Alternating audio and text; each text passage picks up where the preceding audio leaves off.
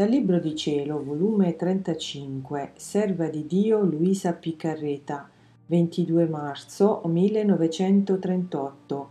Come la creatura si decide di vivere nel nostro volere, tutte le cose si cambiano per essa e viene messa nelle stesse condizioni divine. A che serviranno i figli del fiat divino e come porteranno in loro la vita del loro Padre Celeste, l'ultima spia d'amore nel punto della morte. Continuo il mio volo nel voler divino. Come si entra in esso, così si sente la sua aria balsamica, le sue onde pacere. Tutto è pace. La sua fortezza è tanta che l'anima si sente investire da tale fortezza che in un istante può fare tutto, giungere a tutto, fino a fare ciò che fa lo stesso Dio Volontà divina, come sai cambiare la volontà umana?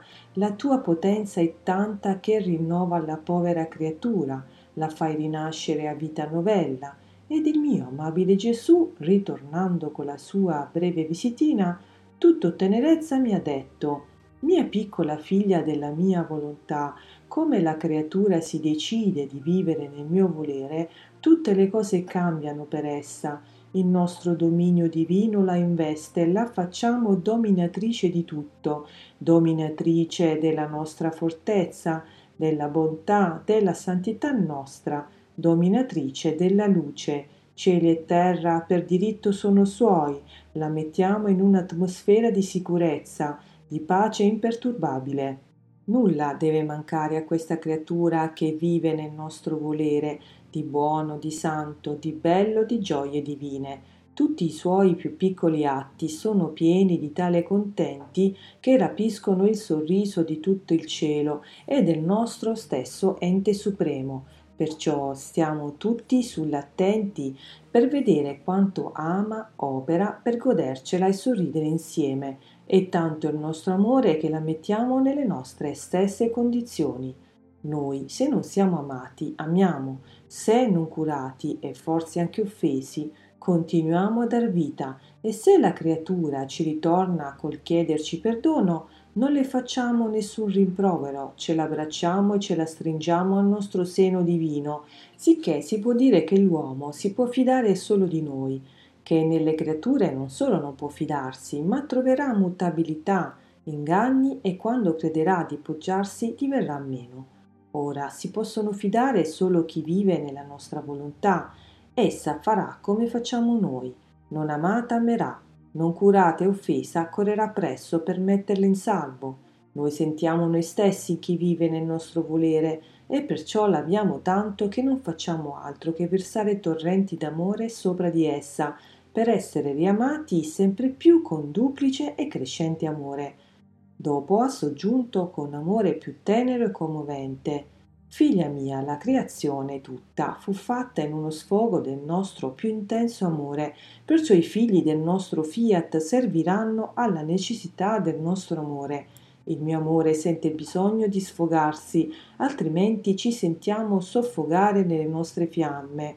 Ecco la necessità dei figli del nostro volere, come sfogo continuo del nostro amore li metteremo noi stessi nelle nostre condizioni di sentirsi il bisogno di sfogarsi in amore con noi e ci sfogheremo a vicenda e come cominciò la creazione il nostro sfogo d'amore, così la chiuderemo insieme coi figli nostri in uno sfogo d'amore.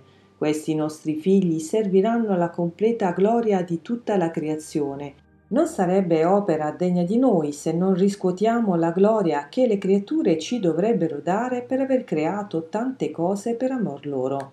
E poi c'è il punto più alto, più nobile, santo e sublime, che il tutto creammo perché tutti fossero racchiusi ed animati dalla nostra volontà, onde come la creazione la uscimmo, così ci deve ritornare nel nostro fiat adorabile. Se ciò non facessimo, sembrerebbe che non avessimo potenza sufficiente, che tutto possiamo fare, amore che tutto possiamo vincere, sapienza che tutto possiamo disporre. Quindi i figli del nostro volere serviranno a farci compiere la nostra volontà in loro, e perciò essi saranno la nostra gloria, il nostro trionfo, la nostra vittoria.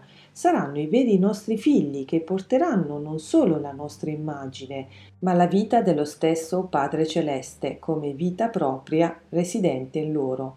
Questi nostri figli saranno vita nostra, cieli nostri, sole nostro, ed oh come ci diletteremmo di creare in essa venti che soffiano amore, mari che mormorano ti amo, ti amo, tutto troveremo in essa, non ci sarà più diversità tra il cielo e la terra, per noi formeranno un sol cosa, tanto col tenerla con noi in cielo, tanto col tenerla con noi in terra.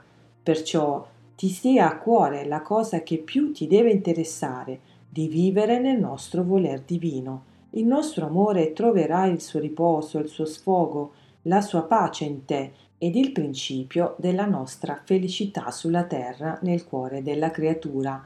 La nostra volontà ti starà sempre sopra per far crescere la nostra vita in te ed il nostro amore ti darà il suo soffio continuo per amarti sempre di nuovo amore e per ricevere il tuo come sfogo e contraccambio del suo. Dopo ciò il mio amato Gesù ha soggiunto, ma con una tenerezza indicibile da sentirmi spezzare il cuore. Figlia mia buona, il dirti che cosa fa la mia volontà con la creatura, come sta con essa, se tutti lo sapessero, si getterebbero nelle sue braccia senza mai distaccarsene. Tu devi sapere che essa le fa da vera mamma, con le sue mani creatrici, la crea e la concepisce nel seno materno. Né la lascia mai sola, neppure un istante. In questo seno materno, come dentro d'un sacrario, la forma, le dà l'uso delle membra, la cresce col suo soffio, le dà il calore e quando l'ha ben formata la fa nascere la luce del giorno ma non la lascia mai sola, più che madre le sta sempre sopra, la vigila, l'assiste, le dà il moto, l'articolazione alle membra, il respiro, il palpito e come cresce, così le dà l'uso della parola, il passo ai piedi. Non vi è cosa che fa la creatura che la mia volontà non la fa insieme per darle l'uso della vita umana. Sicché il principio della vita umana quanto dell'anima quanto del corpo, sono tutti formati dalla mia volontà e vi si resta dentro come a suo rifugio per darle vita perenne. Ora, figlia mia, fino a tanto che non incomincia la colpa nella creatura, tutto è volontà mia, e come incomincia la colpa, così incominciano le lacrime, i dolori di questa Madre Celeste.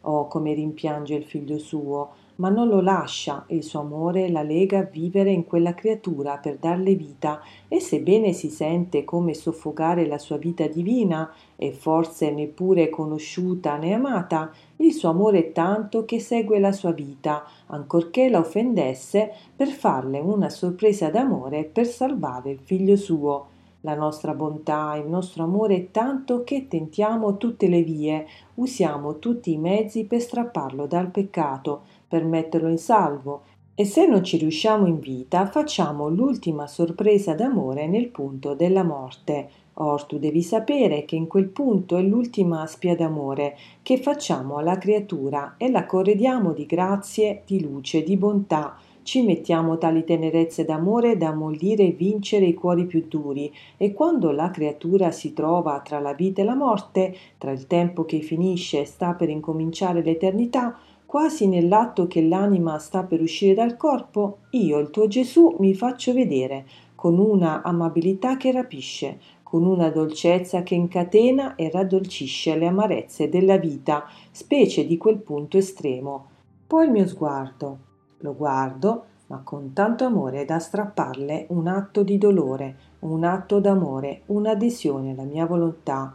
Ora, in quel punto di disinganno, nel vedere, nel toccare con mano quanto li abbiamo amati ed amiamo, sentono tale dolore che si pentono di non averci amato e riconoscono la nostra volontà come principio e concepimento della loro vita e come soddisfazione accettano la morte per compiere un atto di nostra volontà. Perché tu devi sapere che se la creatura non facesse neppure un atto di volontà di Dio, le porte del cielo non vengono aperte, né l'uomo viene riconosciuto come erede della patria celeste, né gli angeli e i santi lo possono ammettere fra di loro, né lui vorrebbe entrarci perché conoscerebbe che non gli appartiene. Perciò senza della nostra volontà non vi è né santità né vera salvezza, e quanti ne vengono salvati in virtù di questa nostra spia tutta d'amore, meno che i più perversi ed ostinati, sebbene converrà loro fare una lunga tappa nel purgatorio. Perciò il punto della morte è la nostra pesca giornaliera, il ritrovamento dell'uomo smarrito. Dopo ha soggiunto Figlia mia, il punto della morte è l'ora del disinganno e tutte le cose si presentano in quel punto l'una dopo l'altra per dirle addio, la terra per te è finita, incomincia per te l'eternità. Succede per la creatura come quando si trova chiusa in una stanza e le vien detto Dietro a questa stanza vi è un'altra stanza, nel quale vi è Dio, il paradiso, il purgatorio, l'inferno, insomma l'eternità ma essa nulla vede se la sente asserire dagli altri e siccome quelli che le dicono neppure li veggono, gli dicono in modo quasi da non farsi credere, non dando una grande importanza da far credere in realtà, certezza ciò che dicono in parole. Ora, un bel giorno cadono le mura e la creatura vede con gli occhi ciò che prima le dicevano Vede il suo Dio Padre, che con tanto amore l'ha amata, i benefizi uno per uno che le ha fatto, e lesi tutti i diritti di amore che gli dovea. Come la sua vita era di Dio, non sua, tutto le si fa avanti, eternità, paradiso, purgatorio, inferno. La terra le fugge, i piaceri le voltano le spalle, tutto sparisce, solo lei presente ciò che sta in quella stanza, che hanno caduto le mura, qual è l'eternità.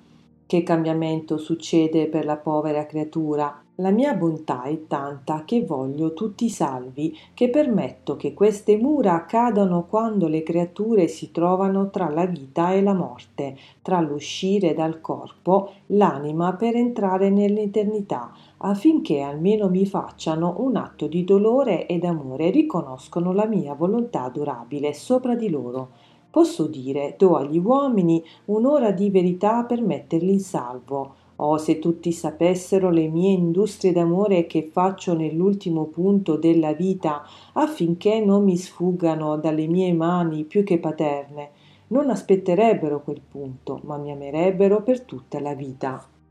Fiat